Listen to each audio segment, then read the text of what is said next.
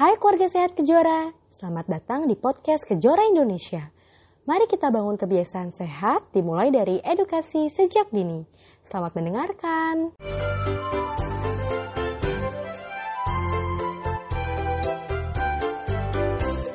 Halo, selamat sore ayah dan bunda. Selamat datang di IG Live Kejora Indonesia.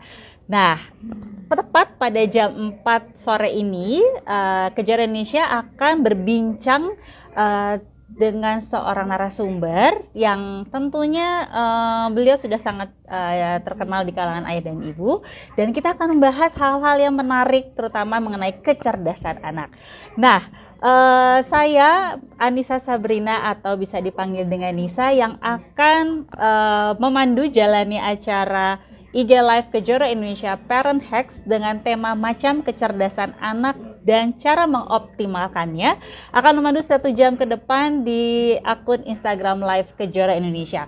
Saya tidak akan sendiri seperti yang saya bilang tadi, saya akan ditemani oleh seorang narasumber psikolog pendidikan psikolog uh, yang dari rumah Dandelion yang akan menemani saya untuk uh, berbincang-bincang sore hari ini.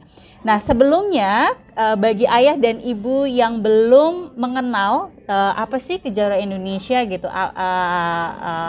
berbentuk apa. Nah, uh, kita akan memperkenalkan diri dulu nih. Kejora Indonesia adalah singkatan dari Kesehatan untuk Junior Indonesia.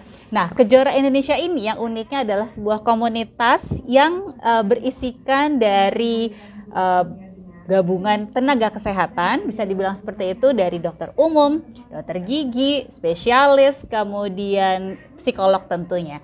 Nah, uh, komunitas ini memberikan fokus terhadap uh, edukasi bagi kesehatan anak dan juga keluarga di Indonesia, tentunya dengan cara yang menyenangkan dan menarik. Jadi kita belajar sambil bermain. Nah, bagi ayah dan ibu yang belum menfollow atau mengikuti akun Kejora Indonesia, follow dong. Nah, follownya di mana? Di Instagram @kejora_indonesia, websitenya di www.kejoraindonesia.com. Nah, meskipun nih saat ini mungkin beberapa siswa uh, buah hati ayah dan ibu sudah uh, liburan, masa liburan, tetapi tidak menghentikan niat ayah dan ibu untuk belajar. Nah, seperti kali ini, sore ini kita akan belajar mengenai macam kecerdasan pada anak. Saya akan uh, mengajak uh, rekan narasumber saya sebentar. Oke. Okay. Ini kita bakal seru-seruan. Temanya meskipun ringan tapi menarik sekali. Dan jangan lupa ayah dan ibu bisa untuk memberikan pertanyaan di kolom komentar. Nanti saya akan uh, sebutkan pertanyaannya. Hai, sudah bergabung bersama saya. Ini dia dari Rumah Dandelion, Mbak Bingki Paramita. Halo, Mbak Bingki. Halo, Mbak Nisa, apa kabar? Alhamdulillah baik. Uh, kedengaran suaraku dengan cukup jelas? Dengar, dengar jelas. Alhamdulillah. Bagaimana kabar sehat? Anak-anak sehat? Alhamdulillah sehat. Alhamdulillah ya. Uh, uh, lagi tadi baru aku bilang mulai libur sama, nih. Iya betul. Tadi aku bilang sama ayah ibu yang nonton di rumah. Hmm. Uh, meskipun nih sekarang lagi masa libur, tapi tidak menghentikan niat ayah ibu untuk belajar ya. Ya, amin, ya, amin. Belajar hal-hal ya. baru uh, uh, bersama Kejora Indonesia dan Rumah Dandelion. Nah, sebelumnya aku akan membacakan sedikit uh, profil dari Rumah Dandelion mungkin belum ada belum uh, belum uh, mengenal mungkin ayah dan ibu yang menonton saat ini Mbak Bingki belum mengenal apa sih Rumah Dandelion itu. Nah, jadi ayah dan ibu Rumah Dandelion itu adalah uh, sebuah tempat bagi keluarga dengan anak usia 0 sampai 18 tahun ya Mbak ya untuk mm -hmm, tumbuh kenal secara optimal. Nah, Rumah Dandelion memberikan kelas online untuk anak usia 6 bulan sampai 6 tahun juga men, uh, terdapat ruang konseling dan sudah menghasilkan buku tumbuh kembang anak. Buat ayah dan ibu yang belum memfollow akunnya follow ya di rumah.dandelion betul ya rumah.dandelion dan uh, bukunya itu sudah ada uh, boleh disebutkan ada dua ya mbak ya yeah. ada tubuh kembang dan juga keajaiban tujuh indera. Wah seru banget ini. Kita uh, sebelumnya juga aku akan memberikan profilnya Mbak Bingki. Mbak Bingki Paramita MPSI psikolog, yaitu merupakan seorang psikolog pendidikan dan juga founder dari Rumah Dandelion. Dan Mbak Bingki juga merupakan ibu dari dua orang anak. Nah, kita nanti bahas panjang lebar lagi. Dan sebelumnya, kita kan temanya kali ini tuh akan membahas mengenai macam kecerdasan anak ya Mbak Bingki ya. Oke, okay. Iya, uh, di Rumah Dandelion sendiri, seberapa sering sih sebetulnya membicarakan tentang hal-hal seperti ini tentang uh, kecerdasan anak sendiri sebetulnya sudah cukup sering ya Mbak ya? Iya, jadi memang di rumah dandelion kan karena kita tadi udah disampaikan sama Mbak Nisa ya bahwa kita punya kelas-kelas nih gitu. Nah, kelas-kelas stimulasi, kelas-kelas stimulasi itu kan erat ya. banget ya kaitannya sama uh, kecerdasan orang tuh ikut atau memberikan stimulasi supaya meningkatkan kecerdasan anak-anak gitu misalnya. Jadi ya um, apa namanya? Dan kebetulan juga karena saya juga latar belakangnya dari psikologi pendidikan jadi uh, it, kecerdasan tuh kayak hal yang lumayan lah banyak banyak dibahas ya kalau misalnya pas lagi zaman kuliah okay, okay. gitu walaupun sampai sekarang jadinya kan pertanyaan jadi emang emang anak yang cerdas tuh kayak apa sih? Gitu kan? Yes itu dia nanti ya kita akan pertanyaannya seperti itu. Nah, uh, sebetulnya kalau dibilang uh, tipe kecerdasan anak itu sebelum kita membahas nanti uh, seberapa penting, ada berapa sih Mbak Bingki uh, tipe kecerdasan anak nih sebetulnya? Oke, okay. nah uh, karena yang membahas uh, kalau misalnya kita ngomongin teori yang membahas kecerdasan itu kan nggak cuma satu orang gitu ya, pasti banyak yes. banyak sekali teori. Mm. Dulu banget dikenal dengan ada G factor bahwa kecerdasan tuh hanya satu ya, itu yang mungkin sekarang lebih hmm, apa ya banyak dikaitkannya sama kognitif gitu kan. Uh, kemudian muncul uh, tokoh yang juga mungkin ayah dan ibu di sini juga sangat familiar yang namanya Howard Gardner di mana di uh, beliau menyampaikan bahwa kecerdasan itu bukan cuma satu gitu kan, ada banyak macamnya, ada banyak ragamnya.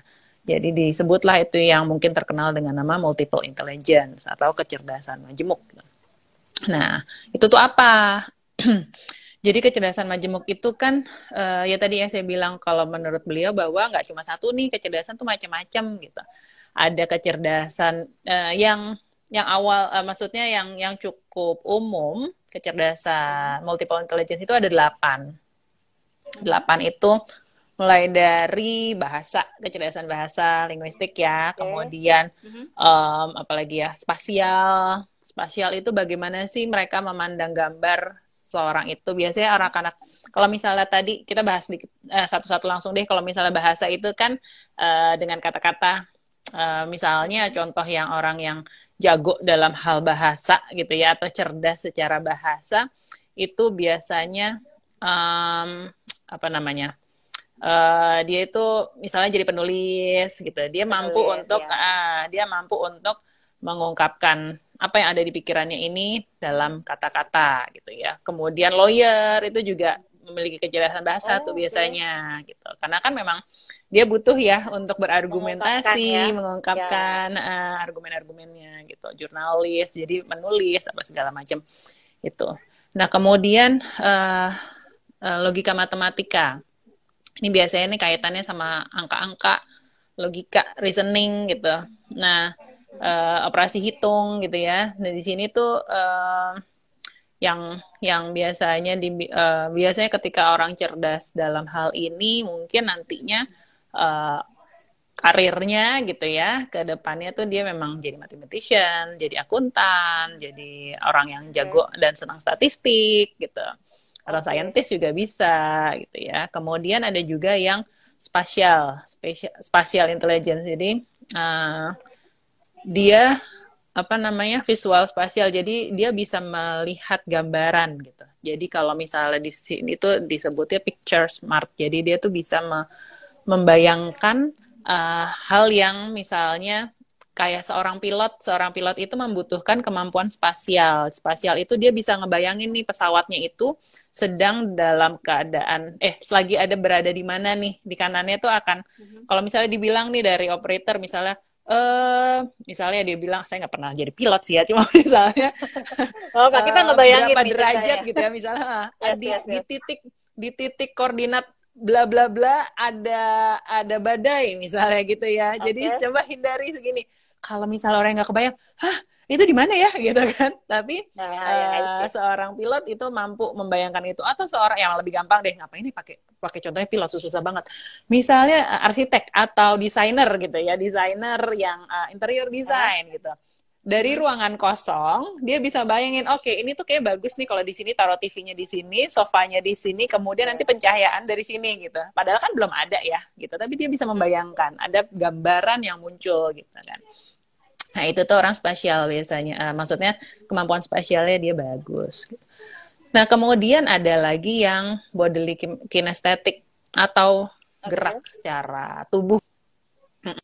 Hmm, penari, anak-anak ya. yang seneng ngedance, olahraga, Atlet ya. atlet, gitu. Ah, Nah, dokter gigi juga sebenarnya harusnya memiliki kecerdasan ini kan, ya dok ya. ya Mbak Nisa ya, karena kan eh, apa namanya Bergerak dokter bedah ya. Ah, ah, dokter bedah dan dokter gigi gitu kan dia memiliki butuh uh, precise gitu apa namanya gerakan-gerakannya tuh harus tepat gitu kalau nggak ngebornya ntar salah ngek eh kelewatan gitu misalnya gitu jadi memang Bahaya juga ya kalau itu gitu ya. harus tepat nah ah, ah, ah. Tepat. Oke. Nah, kemudian uh, kecerdasan musikal penyanyi, komposer, pemain Hmm. musik gitu ya. Jadi memang musikalitasnya dia bagus. Kemudian ada lagi yang disebut eh, interpersonal. Jadi dia di sini tuh kalau interpersonal tuh suka dibilangnya people smart. Jadi dia memang memiliki kemampuan yang baik untuk memahami eh, orang lain gitu ya. Jadi dia bisa eh, kalau gini karena suka dibilangnya oh dia sosialisasinya jadi bagus banget nih gitu. Karena dia bisa gampang nih nangkep oh orang ini tuh lagi butuhnya tuh ini ya gitu kan. Jadi aku akan oh orang ini sukanya ini jadi aku ajak ngobrolnya ke sini deh gitu-gitu. Eh, dia mampu untuk Jadi memahami psikolog orang bukan sih? eh, Nah, bisa, psikolog bisa, guru bisa. ya? Psikolog ya kayaknya ya. Eh, eh, eh, sales juga bisa. Orang-orang sales itu kan butuh Oke. melihat ya. Eh, eh. Terus orang-orang PR itu juga interpersonalnya.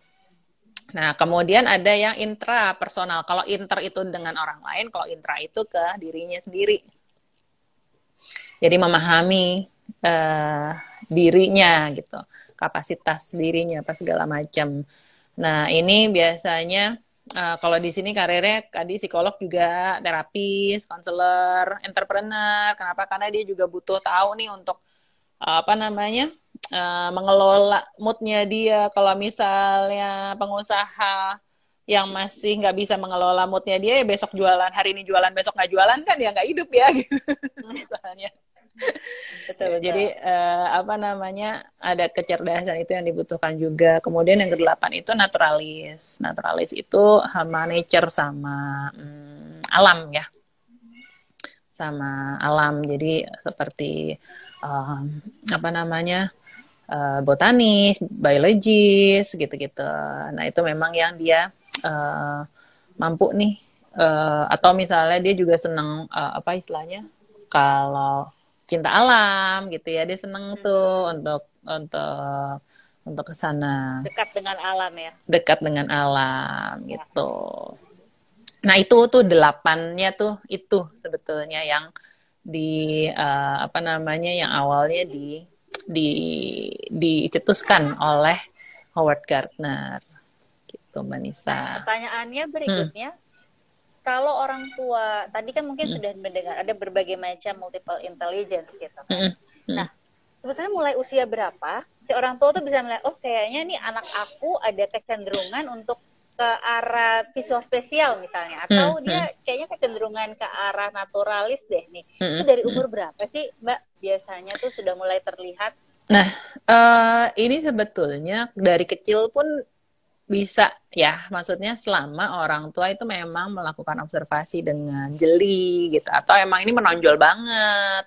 Ada yang memang nggak terlalu menonjol banget, jadi kayak masih ya rata-rata lah anak biasa gitu ya, maksudnya anak-anak pada umumnya gitu. Tapi misalnya ada yang menonjol banget, let's say anak kecil ini dia misalnya umur setahun ngomongnya juga belum banyak, tapi dia ketika dengar lagu dinyanyiin dia bisa bersenandung gitu dengan nada yang hmm. yang sesuai gitu misalnya. Oh bisa jadi memang dia memiliki kecerdasan musikal nih yang baik Betul. gitu kan ya. Atau anak umur 2 tahun dia uh, ketika dia melihat um, dance misalnya ya uh, K-pop dance lah sekarang yang banyak gitu yang gampang.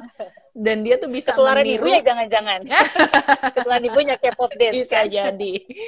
Jadi uh, dia bisa meniru gerakan itu dengan tepat gitu ya. Jadi memang kemampuan uh, geraknya dia tuh bagus banget gitu.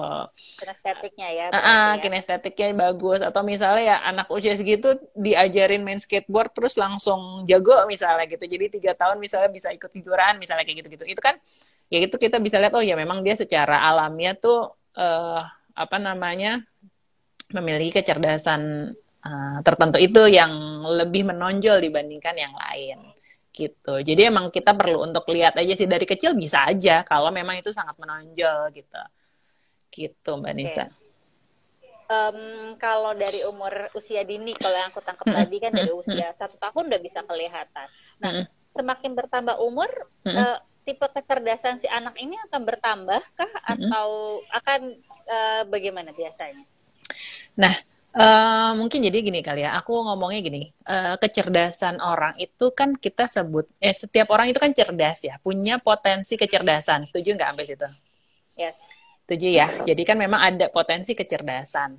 Nah, tapi namanya potensi itu kan di dalam dan kita juga nggak tahu nih sebetulnya seberapa gede sih seorang Bingki ini sebenarnya seberapa besar sih potensinya gitu atau anakku itu yang ini potensinya itu seberapa gitu kan.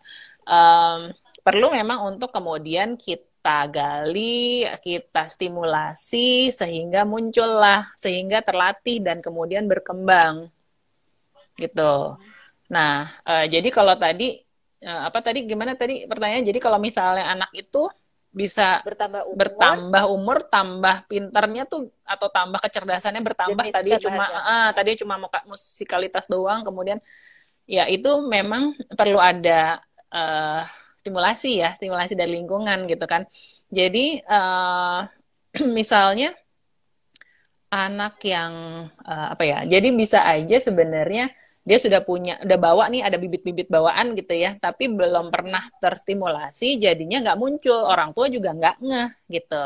Ya bisa jadi kan gitu. Tapi ketika kita stimulasi istilahnya dibuka dikit lah gitu tutupnya truing terus dia ya. keluar. Ya. ah, kerannya di langsung ngalir ya. ah, gitu. Jadi apakah kemudian bertambah berkurang? Ini ya itu semua tergantung dari interaksi di sekeliling anak itu bagaimana gitu Berarti uh, kata kuncinya ada di stimulasi dan bagaimana orang sekitar melihat potensi itu kali ya. Bisa gitu jadi ya. begitu. Nah, nah, kalau orang tuanya nggak ngeh, kemudian mm stimulasinya mungkin tidak terlalu baik, apakah peran psikolog itu uh, cukup uh, apa berperan di, di, di, di waktu seperti apakah uh, peran ahli atau psikolog untuk uh, kasus uh, melihat potensi kecerdasan anak? Mm. Um, uh, kalau misalnya tadi dia si anak ini tidak terstimulasi atau gimana? Nah, Stimulasinya nggak uh, terlalu misalnya, bagus. Uh, terlalu bagus. Ada nggak sih sebetulnya kayak aku buat uh, pertanyaan lebih hmm. mudah. Jadi kayak ada nggak hmm. sih tesnya gitu, tes untuk hmm. melihat jenis kecerdasan anak itu yang dilakukan oleh tim ahli atau psikolog gitu misalnya. Hmm, hmm, hmm. Nah kalau misalnya untuk tesnya, karena kalau misalnya kita ngomongin multiple intelligence ini kan dasarnya dari teorinya Gartner tadi, mungkin saja ada uh, orang yang membuat profiling gitu ya. Jadi seperti profiling deh, dia bagus di mana gini gini gini gini. Mungkin saja itu ada yang membuat, tapi biasanya kalau sama psikolog, kalau misalnya kita mau bilang uh, mau mau tes dong kecerdasan gitu ya. Hmm. Kita memang biasanya melihat uh, ya tadi potensi kecerdasan secara umum yang dilihat dari ya maksudnya di dalamnya itu ada ada termasuk uh, kemamp uh, kita melihat kemampuan uh, logikanya, kita melihat kemampuan uh, apa namanya kemampuan berpikir secara uh, spasialnya, kita melihat. Jadi ada beberapa hal yang dimasukkan di dalamnya, sehingga itu menjadi suatu potensi kecerdasan secara uh, umum gitu. Nah, okay. itu yang biasanya dilihat. Tapi kembali lagi ketika tes, uh, itu adalah jadi tes tuh ini. Tes itu seperti kita ambil foto cekrek gitu ya. Uh -huh. Uh -huh. Misalnya aku foto sekarang nih cekrek. Aku foto sekarang dari depan. Jadi yang tampil tuh seperti ini. Di usia aku sekarang dalam kondisi sekarang. Hmm, gitu ya. Okay. Nah, kalau misalnya orang foto aku juga let's say another test, tapi foto aku dari belakang. Cekrek di waktu yang sama. Apakah akan sama persis atau ada samanya, ada bedanya? Pasti kan akan ada perubahan karena ada point of view. Karena kita nggak bisa yang namanya manusia itu kan, uh, maksudnya manusia itu diciptakan begitu hebatnya gitu ya, sehingga manusia uh, nggak apa namanya kalau dibilang jadi ini hasil psikotes atau tes ini tuh 100% nih bingki banget gitu. Itu kan tidak mungkin gitu mm-hmm. supaya uh, jadi kita juga paham bahwa oke okay, ini adalah kondisi anak ketika itu mungkin aja pas lagi tes ternyata oh anaknya uh, tadi pagi makannya kurang jadinya agak lapar jadi agak kurang konsentrasi misalnya. Bisa bisa gitu. Walaupun uh, kami ketika melakukan tes berarti sudah berusaha untuk yuk bu kalau mau tes pagi, uh, tidur cukup gitu kan ya. Terus makan dulu paginya apa segala macam untuk meminimalisir hal-hal yang tadi. Tapi uh, namanya kondisi itu pasti akan bisa berbeda-beda. Jadi kalau misalnya uh, tesnya ada tesnya tapi itu tadi itu bukan patokan 100% oke okay, ini bisa bisa ke foto langsung. Saat itu anakku uh, misalnya cerdasnya secara ini ini ini ini gitu ya. Ya saat itu mungkin. Tapi bisa jadi karena ada satu sisi lain yang belum terlalu tergali misalnya, bisa jadi juga. Nah, sebetulnya anak-anak ini uh, dia mem ada nggak sih anak-anak yang mungkin uh, mempunyai cabang kecerdasan tuh misalnya lebih dari dua tiga kah atau biasanya paling um, biasanya uh, secara general anak-anak hmm. itu memiliki beberapa jenis kecerdasan sebetulnya? Sebenarnya setiap orang, kalau kata Gartner ya, setiap orang yes. itu punya kecerdasan ini. Oh, Tapi gitu.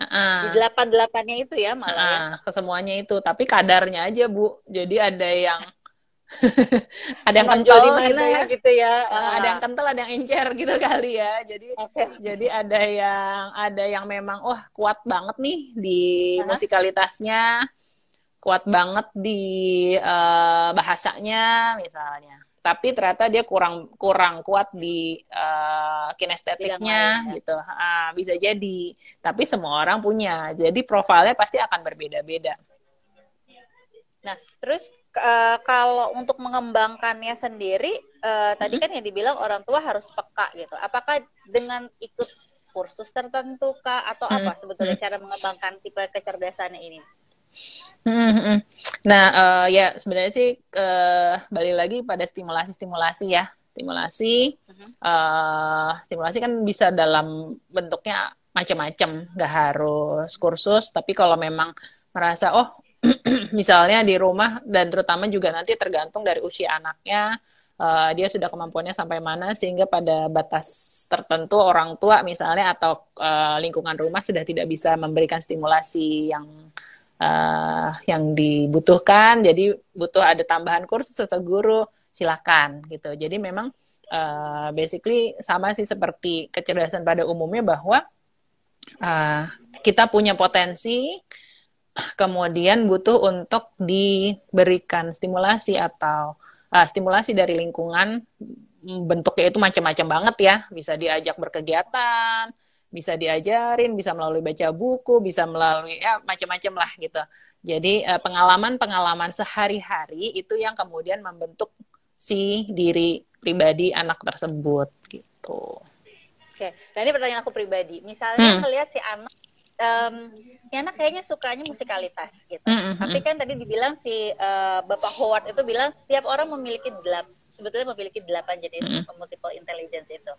Nah, kalau kita lebih baik mana? Uh, hmm. Kita mencoba ke seluruh delapan delapan ini anak nih uh, kayaknya sukanya musik, tapi ibunya hmm. penasaran. Kita ajak suatu saat naik gunung misalnya, atau hmm. kita ajak uh, anaknya itu nanem-nanem supaya hmm. naturalis hmm. gitu. Jadi hmm. jiwanya dia, uh, maksudnya hmm. pengalamannya banyak. Hmm. Atau kalau dia uh, sukanya di musikalitas, ya itu aja yang kita kejar. Jadi sebetulnya mana yang lebih baik untuk kasus-kasus hmm. seperti itu? Nah, kalau kita ngomongin karena ini nanti kaitannya juga sama minat dan bakat ya biasanya ya. Betul, kaitannya ya. Anak. Nah, nah, betul betul. Nah, untuk minat dan bakat anak ini sampai usia anak uh, eh, 11 tahun hmm. itu masih dalam tahap uh, exploring. Oke. Okay. Jadi masih banyak explore. Uh, ketika kita explore, eh ketika kita mengeksplorasi, memang se uh, yang lebih baik adalah yuk kita coba. Namanya explore kan kita ini ya apa namanya? Apa sih istilahnya? Kita menjelajah gitu kan ya?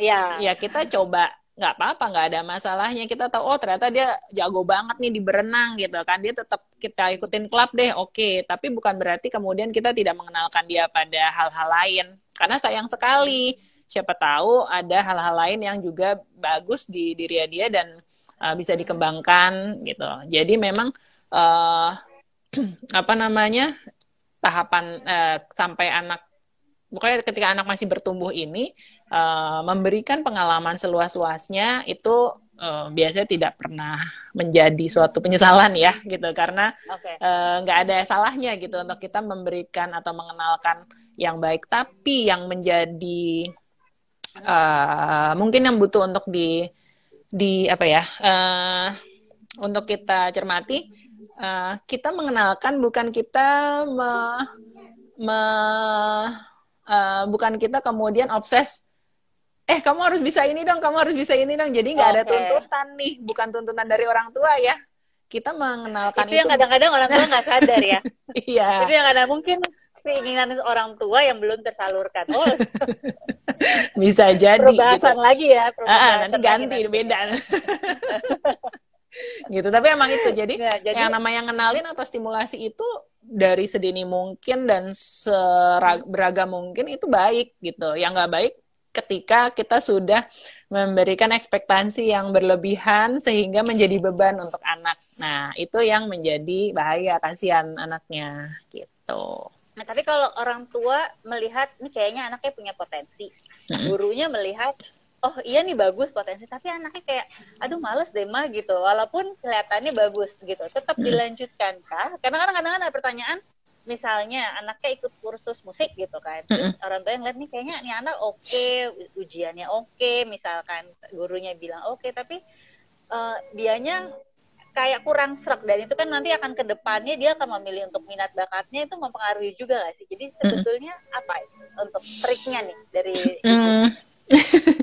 jadi kalau misalnya ini kalau misalnya kemudian udah semakin mau kita uh, ini uh, ada ada kaitannya dia ikut kursus gitu ya ikut ada les gitu sama ada guru tambahan uh, memang dari awal kita butuh untuk bertanya juga sih komitmen anak jadi kamu mau atau enggak? Oke, okay. mm-hmm. aku mau sih coba gitu kan. Oke, okay, kita coba. Nah, kemudian kita buat kesepakatan dulu di awal ketika kita mau coba, karena kan ini kan ada usaha dan uh, apa namanya ada uang juga yang keluar, ada waktu juga yang terpakai gitu kan ya. Jadi tetap yeah. kita butuh ada nih yang namanya uh, komitmen dulu. Uh, boleh misalnya uh, ibu uh, apa namanya kamu ikut les piano misalnya, kamu ikut les piano karena misalnya emang anaknya yang minta Uh, tapi kita komitmen ya, karena belajar itu kan sebuah proses, nggak bisa nih uh, seminggu nyobain, ah udah ternyata aku nggak suka gitu kan.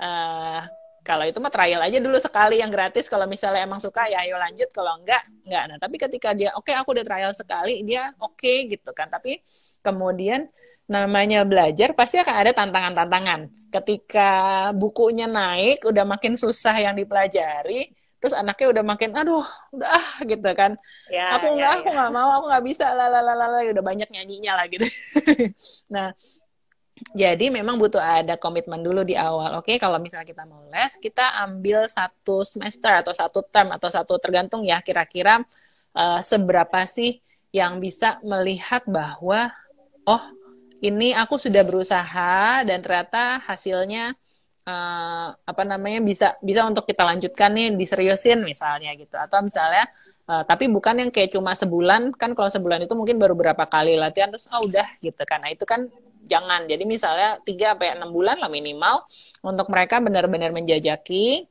Uh, dan sekaligus juga sebetulnya uh, nanti tuh ada kaitannya juga tuh nih sama hmm, apa ya istilahnya? Uh, ketekunan semang uh, uh, bagaimana anak mengalami apa menghadapi kesulitan gitu-gitu. Itu kan juga hal yang kemudian uh, terlatih tuh ketika ketika mereka menekuni sesuatu ketika mereka belajar sesuatu gitu. Ya di sekolah iya gitu kan ya. Ketika makin gede pasti pelajarannya ada yang tambah susah, bagaimana mereka menghadapi challenge-challenge tersebut, bagaimana mereka ketika gagal, oke okay, aku mau coba lagi, gimana mereka tetap bisa menjaga motivasinya supaya uh, ya aku memang harus uh, latihan nih gitu kan misalnya.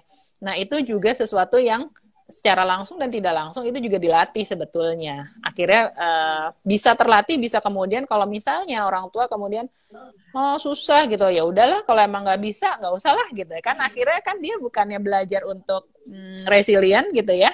Kemudian dia akhirnya oh oke okay, gitu. Ya udah kalau emang susah tinggalin aja gitu. Akhirnya dia malah mendapatkan kesan yang seperti itu. Oke. Uh, karena itu triknya kadang-kadang uh, penting banget. Setelah orang apalagi orang tua yang sudah mengeluarkan biaya kan untuk uh, untuk kadang-kadang ya uh, kelas-kelas di luar mungkin sekolah formal. Lah itu kan untuk meningkatkan minat dan bakat anak gitu.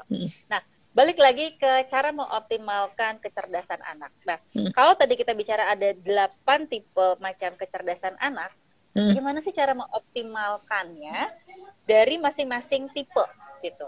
Apakah uh, misalnya si uh, tipe uh, tipe kinestetik gitu cara mengoptimalkannya tuh seperti apa atau si tipe yang lain gitu apakah hmm. berbeda apakah hmm. memang ada cara trik tertentu untuk di masing-masing tipe itu hmm, kalau per tipe sejujurnya karena aku juga tidak cerdas dalam ke semua tipe gitu jadi memang mungkin um, mungkin ini ya apa namanya kembali lagi balik lagi pada tadi sih si stimulasi tersebut.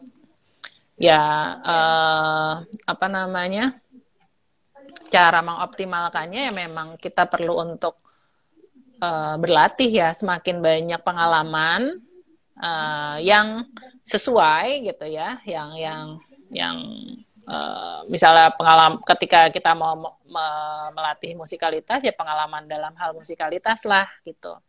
Ya terlibat di dalam uh, misalnya dia banyak mendengarkan beragam musik kemudian dia juga uh, apa namanya terlibat ke dalam suatu orkestra atau band atau grup kecil apa pun itu gitu ya kemudian dia juga banyak ber apa namanya uh, mempelajari sendiri misalnya apa segala macam. Uh, jadi pada dasarnya sih memang stimulasi yang butuh untuk uh, kita lakukan secara konsisten dan uh, apa namanya uh, dan kalau misalnya itu kan dari dari luar nih dari luar kita Hmm, ya tadi kan stimulasi itu kan dari luar ya. Jadi misalnya kita belajar dari sana, dari sini gitu kan. Ada dorongan dari keluarga, dari lingkungan, dan juga dari dalam diri. Kalau misalnya kita ngomongin anak-anak ya faktor gizi sih biasanya juga itu ada ada nah, hubungannya pasti ya, Ngaruh, gitu ya. kan. Ngaruh gitu. Kemarin tuh soalnya aku baru live juga sama dokter terkait stunting gitu kan ya.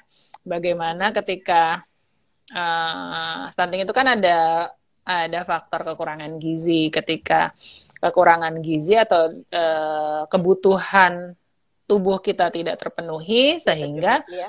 uh, tidak tercukupi bagaimana kita bisa mengembangkan uh, apa namanya potensi-potensi di dalam tadi gitu. Karena karena si tubuhnya sibuk dengan ayo nih ini masih defisit nih kita harus padahal ini tubuh harus kerja gitu kan ya Terus kemudian di otaknya juga uh, perkembangan otaknya juga ya akhirnya ya seadanya aja gitu. Jadi tidak optimal gitu-gitu. Jadi jadi uh, yang namanya mengembangkan potensi itu memang memang kompleks lah. Kita nggak bisa ngomong single factor gitu kan. Jadi memang pasti ada dari beragam beragam poin faktor ya. Mm-mm, faktor-faktor gitu.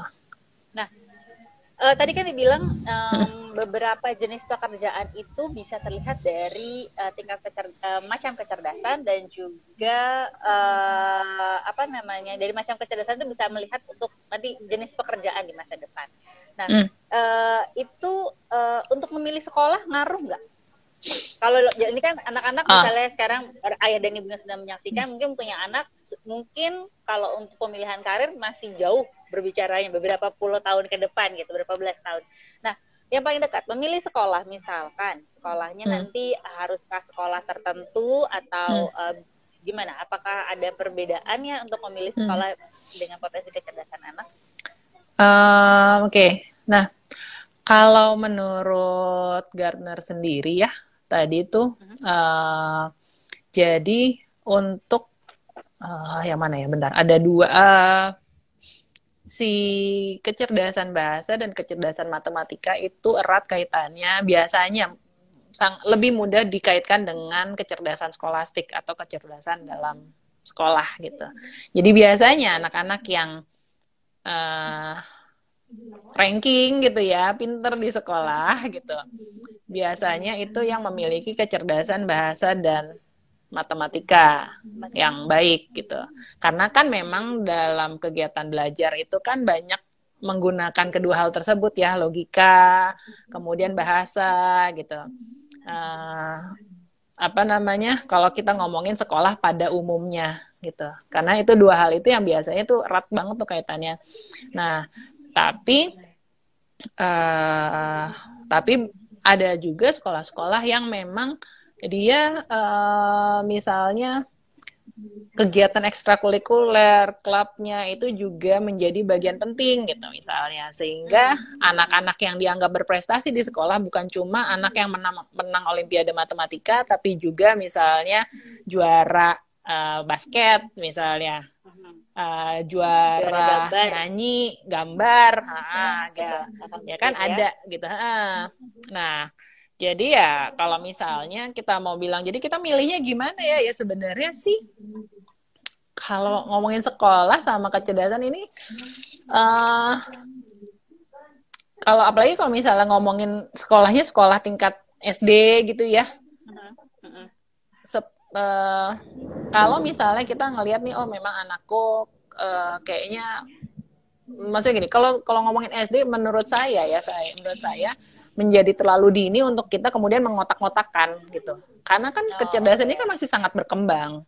Jadi memang ada baiknya ya tadi kita eksplor sebanyak-banyaknya dan se optim, semaksimal mungkin gitu. Sehingga perkembangannya menjadi optimal gitu.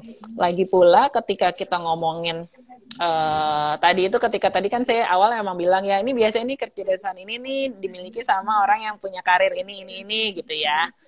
Tapi kan itu memang eh, karena memang eh, pekerjaannya membutuhkan kemampuan itu yang lebih banyak banyak membutuhkan kemampuan tersebut gitulah. Nah, tapi kalau misalnya kita bilang tadi sekarang kalau misalnya apalagi kalau misalnya ngomongin milih SD, jadi kalau misalnya anakku tuh anaknya musik banget gitu ya. Apakah dari kecil akhirnya jangan dimasukin ke sekolah eh, yang hmm, apa namanya? misalnya. Yang apa? Sekolah umum misalnya. Ah, gitu ya. sekolah umum, sekolah swasta yang kita tahu wah eh, ini tuh anak-anaknya tuh anak-anak pinter-pinter olimpiade matematika misalnya gitu ya. Ya, misalnya seperti itu. Ah, ah, misalnya gitu ya. Eh ya kalau memang karena milih sekolah tuh bukan bukan melulu tentang ini kecerdasan anak saya cocok apa nggak di sekolah ini, tapi kan ada value yang kita lihat banyak lah ya gitu maksudnya komponen ini nanti jadi pembahasan sendiri lagi kalau misalnya kita ngomongin tentang milih sekolah masalahnya Kita bisa bikin Ah. tema lagi tuh kayaknya. Iya, Cara memilih gitu. sekolah ya. Eh Lagi kemarin Kejora udah pilih kalau nggak salah. Ada tema. Oh iya iya ada kan kemarin kan sama Saskia sama Betul. sama, Sama ini ya ada Nes ya Tara eh ada, yes sama Tara bertiga. Mm-mm. memilih sekolah anak. Iya gitu. Jadi eh, apa namanya? Jadi nggak kalau menurut aku sih nggak nggak wise ya kalau misalnya kita kotak-kotakin seperti itu gitu. Jadi memang eh, tadi banyak lah komponennya kalau misalnya kita mau ngomongin tentang milih sekolah gitu. Jadi jadi kembali lagi mungkin uh, sekolah yang dituju berdasarkan value dan beberapa macam uh, opsi pilihan dan mungkin kalau untuk mengembangkan minat bakat selain tadi yang uh, matematika dan bahasa bisa untuk eskul mungkin ya. Mm -mm. Iya, dan balik lagi ya ke klub tadi ya. Kalau misalnya orang tuanya Klub. memang memiliki value bahwa ya kecerdasan anakku yang lain-lain nih selain si bahasa dan matematik ini emang harus dikembangin juga nih. Jadi makanya dia memilih sekolah dengan uh, fasilitas yang ada klub nya lebih beragam dan maju dan berkembang gitu ya. Jadi anaknya juga bisa mengembangkan di hal tersebut gitu. Itu kan balik lagi ya tadi ke value kalau misalnya orang tuanya nggak sih yang penting anak tuh harus uh, uh, apa namanya ranking gitu misalnya ya itu beda lagi lah nanti. Gitu. Oke. Nih kita ngomongin dari tadi seru mm -hmm. karena pembahasannya memang menarik banget. Kita buka kolom pertanyaan dulu nih ya ibu. Saya ada beberapa pertanyaan yang masuk boleh, jadi kayak boleh, takutnya nanti um, kebaca tunggu tunggu tadi ada tapi aku nggak bisa ngeliat-liat ya nis. Nggak bisa gak scroll bisa ke atas. Nggak bisa Wait, scroll soalnya. ini ada pertanyaan dari dari mbak Hesti Utami Mbak Bingki, gimana hmm. sih pendapat Mbak Bingki tentang tes biometrik untuk mengetahui minat dan bakat anak? Apakah perlu dilakukan, Mbak? Oke, itu pertanyaannya. Satu-satu dulu kali ya. Mm, boleh. Nah, tes biometrik. Uh, tes biometrik itu yang pakai apa ya? Kan sekarang tuh banyak ya sebenarnya tes tes biometrik. Apakah yang pakai sidik jari? Apakah ada yang pakai sekarang pakai diambil dari uh, sampel dari bagian tubuhnya yang mana gitu ya? Um, apakah itu bisa menggambarkan dan bisa membantu? Nah, pada dasarnya itu adalah uh, itu adalah biasanya itu adalah hasil eh, eh, tes itu kalau tes yang seperti itu biasanya dia hanya melihat dari uh, ini apa namanya ya hmm, genetik atau bawaan aja gitu. Sedangkan okay. manusia itu kan tidak hanya uh, dalam perkembangannya tidak tidak hanya bawaannya aja gitu ya. Tapi ada tadi faktor kan tadi kan multifaktor tuh. Jadi ada faktor dari lingkungannya, ada faktor uh, asupan dalam masa pertumbuhannya, ada faktor ya pokoknya banyak faktor yang terlibat gitu. Yang paling gampang ya faktor lingkungan lah belajar gitu kan. Jadi kalau misalnya uh, apakah itu bisa digunakan silahkan kalau memang mau, tapi jangan kembali lagi uh, seperti tes-tes yang tadi saya udah jelaskan di depan, jangan jadikan itu hanya menjadi satu-satunya patokan atau uh, referensi orang tua untuk memandang anaknya gitu atau memahami anaknya. Jangan gitu karena banyak sekali faktor yang terlibat dan mungkin itu hanya satu jepretan doang tuh cetret udah gitu kan. Jadi sayang banget kalau misalnya kita hanya memandang wah anakku tuh cuma yang ini nih gitu lah, padahal anaknya tuh jauh lebih kompleks daripada si hasil foto atau hasil si tes ini gitu. Jadi kembali lagi ke situ sih Bu. Apa pun itu ya bentuk tesnya, jangan jadikan tes itu sebagai satu-satunya uh, pegangan kita untuk memahami si anak.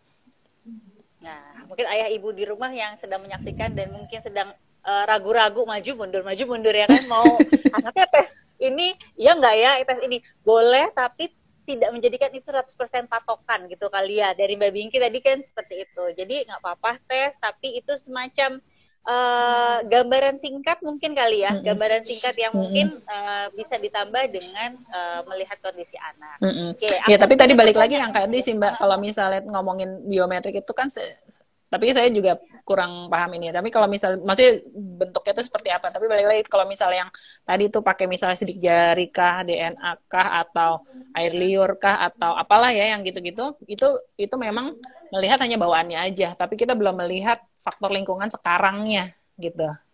Oke. Okay. Gitu. Jadi ya tadi makin makin semakin tidak belum tentu akurat dengan kondisi saat ini gitu. Oke, ini aku ada pertanyaan tapi agak scroll ke atas tadi sebentar sebentar ya. Soalnya tadi pertanyaannya cukup menarik tapi kayaknya agak ke atas. hilang hilang. Atas dulu ini soalnya masuknya biasanya kan ke kolom pertanyaan. Ini dia di atas di kolom komentar. Jadi mana ya? Wait, wait, wait. Ya, ya. Oke, ini dia. Pertanyaannya dari Cindy Aprilia. Cindy Aprilia. Oke, ini yang tadi aku sudah uh, baca nih. Bagaimana sih Mbak kalau anak punya kecerdasan otak kanan kiri yang sama-sama menonjol, uh, ap, ap, upayanya membantu memilih bidang yang dia ahli. Jadi uh, apa hubungannya kecerdasan otak kanan dan kiri yang sama-sama menonjol, gitu. Hmm. Uh, kalau mis jadi uh, ya sebenarnya kalau misalnya dua-duanya menonjol ya alhamdulillah ya Bu gitu ya. Uh, disyukuri aja dulu gitu ya. Syukuri ya. Syukuri aja dulu. Uh, kemudian bagaimana tadi apa tadi bagaimana mengem... uh, bagaimana untuk membantu memilih bidang yang oh, ya. dia akan uh, dalam. Nah, tadi untuk memilih bidang itu kan sekarang tergantung nih umurnya berapa. Kalau misalnya sekarang sudah di usia SMP, SMA gitu ya, sehingga sudah sudah tahap remaja yang mereka memang sudah mulai memahami dirinya lebih baik. Jadi si anak si anak sudah memiliki uh, penilaian subjektif terhadap dirinya, apa sih yang menjadi kelebihannya, apa yang menjadi kekurangannya, apa yang menjadi minatnya dia gitu ya. Dan itu kemudian bisa kita eksplor tapi kalau misalnya itu masih di usia anak-anak tadi itu di bawah 11 tahun di mana itu masih dalam taraf uh, dalam tahap eksplorasi, ya silakan uh, maaf ini ada petir gede banget tiba-tiba aku kaget. uh, apa namanya? Uh, dalam tahap eksplorasi itu silakan dieksplor lebih lanjut, um, dieksplor lebih lanjut dan apa ya masih membuka aja sih ke kemungkinan beragam kemungkinan jangan terlalu mengotakkan dulu ini yang ini yang ini gitu ya. Kecuali memang ya tadi ada yang satu yang yang sangat baik dan dia mau dan anaknya juga oke okay, komit dan uh, keluarga juga mendukung dan dia mau mengembangkan misalnya bakatnya di situ mau dikembangkan lebih serius silahkan gitu. Tapi tetap uh, terbuka aja kalau misalnya ada di suatu ketika dia belajar sesuatu yang lain oh ternyata ini juga bagus nih dia gitu kan. Ya udah silakan aja gitu. Karena semakin banyak pengalaman yang dia dapat itu akan membantu uh, pembentukan dirinya di masa depan dengan lebih baik gimana gitu. Baik lagi kuncinya di stimulus ya. Mm -mm. Uh, pertanyaan terakhir gimana? Ini tadi aku dari Mbak uh, Lastia Otari. Uh, mensiasati anak kalau yang bosen kalau les terus-terusan gitu. Iya. nah ini tadi uh, aku tadi udah nyinggung sedikit ya kalau misalnya les bosen, les makin susah, makin anaknya jadinya makin makin, gitu. uh, uh, makin ya namanya susah terus uh, kayak namanya anak-anak pasti kalau bisa gampang ya maunya gampang aja terus sebenarnya kan gitu ya. Jadi kalau udah susah akhirnya ujung-ujungnya males gitu. Nah, akhirnya ujung-ujungnya minta udahan Uh, jadi pertama tadi di awal kita coba bantu uh, uh, apa namanya dengan komitmen dulu. Yuk komit dulu nih kita harus uh, kita kalau mau ikut les ini harus misalnya satu semester ya gitu supaya kelihatan dulu nih ada hasilnya gitu kan. Itu satu. Kemudian ketika memang ada kesulitan kita bantu si anak juga nih karena kan ini anak masih dalam tahap mereka uh, membangun membangun tadi resiliensinya masih masih membangun, bagaimana dia menata diri supaya bisa terus memotivasi dirinya, itu kan juga masih butuh bantuan sebetulnya. Jadi uh, orang tua butuh untuk bisa membangun dengan cara uh, misalnya uh, apa namanya kita bantu lah. Misalnya dia susahnya di mana sih? Oke, yuk. Uh, misalnya let's say lesnya les apa ya? Les piano deh, les piano gitu. Les piano uh, dia udah makin susah nih gitu. Kalau makin susah, terus dia yang dia butuhkan apa? Oh, dia butuh latihan lebih sering sebetulnya karena kan uh, skill ya gitu kan yang memang butuh untuk dilatih.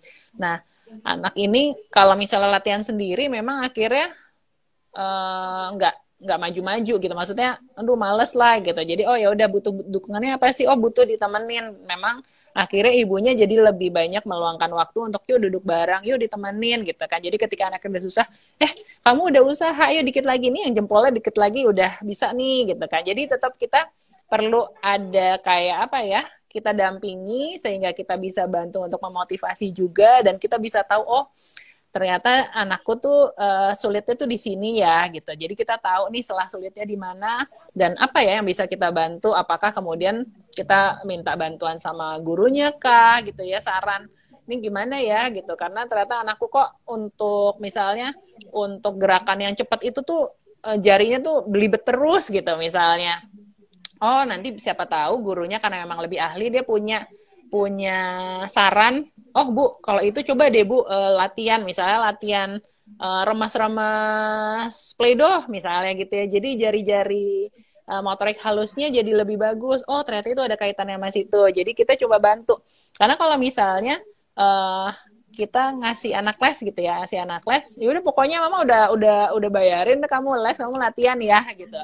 Udah kemudian kita tinggal ketika anak mengalami kesulitan dan dia tidak mendapatkan dukungan, dia pasti akan lebih mudah untuk menyerahnya, gitu. Jadi memang tetap butuh ada. Mm -mm, mm -mm, gitu. terbesar adalah orang tua. Oke, uh, itu pertanyaannya dan kayaknya waktu kita berbicara panjang lebar nggak kerasa banget sudah hampir satu jam. Iya loh, ternyata nggak kerasa gitu. Jadi aku mau uh, uh, memberikan sedikit rangkuman dari uh, pembahasan uh, Instagram Live kali ini dari Kejar Indonesia dan Rumah dan Delion. Uh, mengenai temanya adalah memberikan stimulasi anak uh, uh, sorry mem uh, eh, meningkatkan cara kecerdasan anak uh, dan optimalisasikannya. Nah, sebetulnya menurut Howard Garrett uh, kecerdasan anak atau multiple intelligence ini ayah bunda terdiri dari uh, ada delapan tipe. Pertama adalah bahasa uh, atau linguistik, kemudian ada juga spasial, kemudian ada logika matematika, kinestetik, musikal, intrapersonal, interpersonal, dan juga naturalis ya. Nah, kedelapan uh, tipe ini itu uh, sebetulnya dimiliki oleh setiap uh, orang, setiap pribadi, tetapi uh, mungkin uh, yang terlihat atau yang uh, menonjol itu hanya beberapa faktor saja dari uh, kecerdasannya, tidak semuanya gitu. Nah, uh, setiap orang itu juga uh, akan terus berkembang jenis kecerdasannya uh, berdasarkan dari usia dan yang penting adalah stimulus stimulus yang tepat uh, dari lingkungan sekitar itu akan mempengaruhi uh, bagaimana kecerdasannya itu akan berkembang di masa yang akan datang. Nah, yang paling penting juga um, yang tadi uh, saya uh, saya lihat itu bagaimana minat dan kecerdasan anak itu uh, sebaiknya uh, di, diperkenalkan ke uh, ke seluruh macam uh, jenis kecerdasan yang tadi, uh, terutama untuk anak-anak di bawah usia 11 tahun ya Mbak ya, karena uh, di usia itu adalah uh, kemampuan eksplorasi anak sangat uh, baik sehingga anak bisa mengenal beraneka macam uh, kegiatan dan juga stimulus sehingga saat menginjak usia yang lebih dewasa lagi dia sudah bisa lebih fokus mungkin kepada uh, tingkat kecerdasan yang dia sukai sesuai dengan minat dan bakatnya. Nah, juga uh, kalau misalnya ternyata nanti mem memiliki kesulitan dalam atau hambatan dalam uh, menjalankan uh, minat dan bakat, mungkin bisa dilihat ulang bagaimana kesepakatan antara orang tua dan anak terhadap uh, apa namanya uh, stimulus yang diberikan di awal. Jadi kesepakatannya seperti apa dulu? Apakah uh, mau dilanjutkan atau supporting orang tua seperti apa? Karena uh, yang paling penting uh, sebetulnya bagaimana men, uh, orang tua untuk memberikan uh, apa namanya hal-hal uh, terbaik bagi orang tua.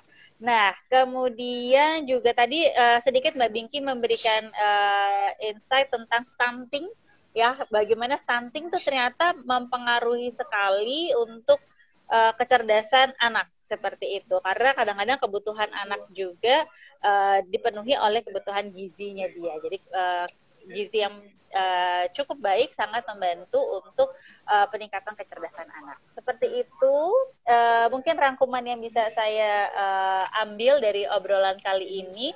Nah mungkin Mbak Bingki ada yang mau ditambahkan? Hmm.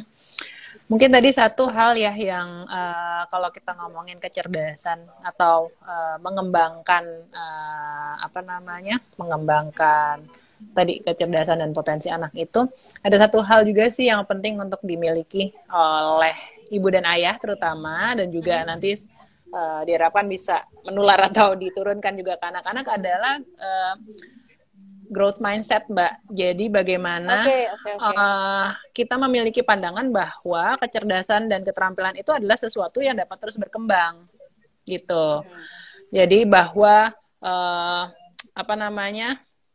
Jadi kita tidak sebatas apa sih bawaan lahir kita gitu ya, tapi kita tuh sebagai manusia kita bisa berusaha dan berupaya sehingga semua apa namanya eh, pengalaman-pengalaman itu tuh bisa meningkatkan atau mengembangkan si kecerdasan ataupun keterampilan kita gitu. Jadi uh, jadi uh, supaya kita juga tadi kayak tadi tuh misalnya dapat tes nih, dapat tes yang di awal, wah ternyata aku nggak bagus di di musik di musikalitas aku tuh ternyata kalau dari tes tadi misalnya biometrik atau apa pun itu ya, jadi tes misalnya tes sidik jari anggaplah gitu ya, uh, atau tes apa pun itu ya, misalnya uh, faktor bawaan gitu ya, faktor bawaan oh ternyata nggak bagus nih di musikalitas, padahal aku suka banget loh gitu, padahal aku suka banget dan aku enjoy banget gitu.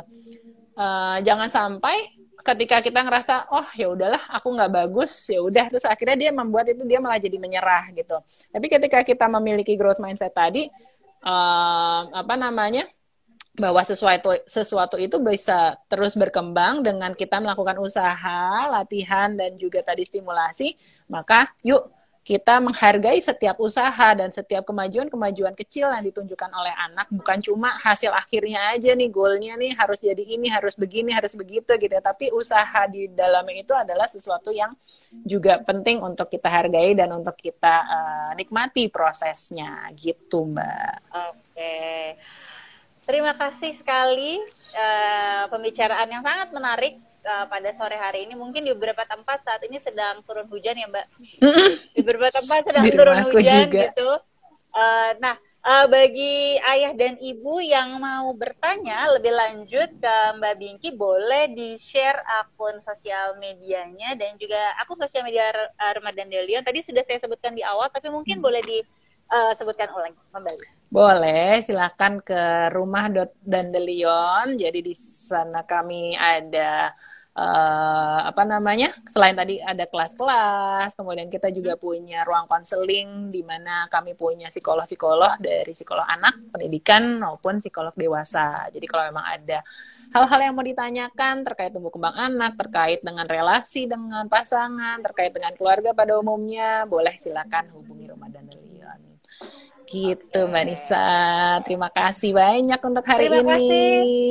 Pembicaraan yang menarik uh, dan seru. Semoga uh, bermanfaat ya. Itu yang kita harapkan. Amin. Amin. Edukasi ayah dan ibu uh, keluarga sehat sejora dan juga ayah dan ibu uh, dari rumah Dandelion. Jadi kita Eh, sama-sama uh, untuk memberikan uh, edukasi bahwasannya kecerdasan anak itu tidak bisa disepelekan begitu saja ya. Meskipun sudah ada dari masing-masing anak itu sudah memiliki uh, bibit-bibit kecerdasannya tapi apa salahnya sih kalau orang tua juga aware masalah itu Oke, okay, uh, saya menutup pembicaraan Instagram Live uh, kali ini dengan mengucap terima kasih kepada Mbak Bingki dan juga teman-teman dari Rumah Dandelion. Uh, dan juga kepada ayah ibu dan keluarga sehat Kejora yang sedang menyaksikan Instagram live kita kali ini.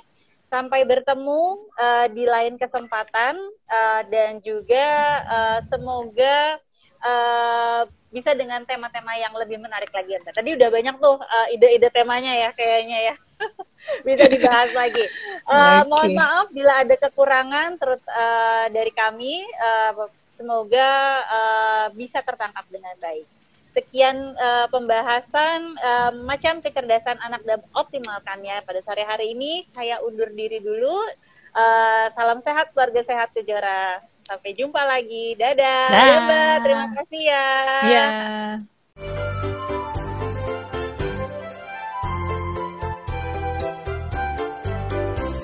Terima kasih sudah mendengarkan podcast Kejora Indonesia episode kali ini. Nantikan beragam sharing info kesehatan menarik lainnya ya. Salam sehat Kejora Indonesia.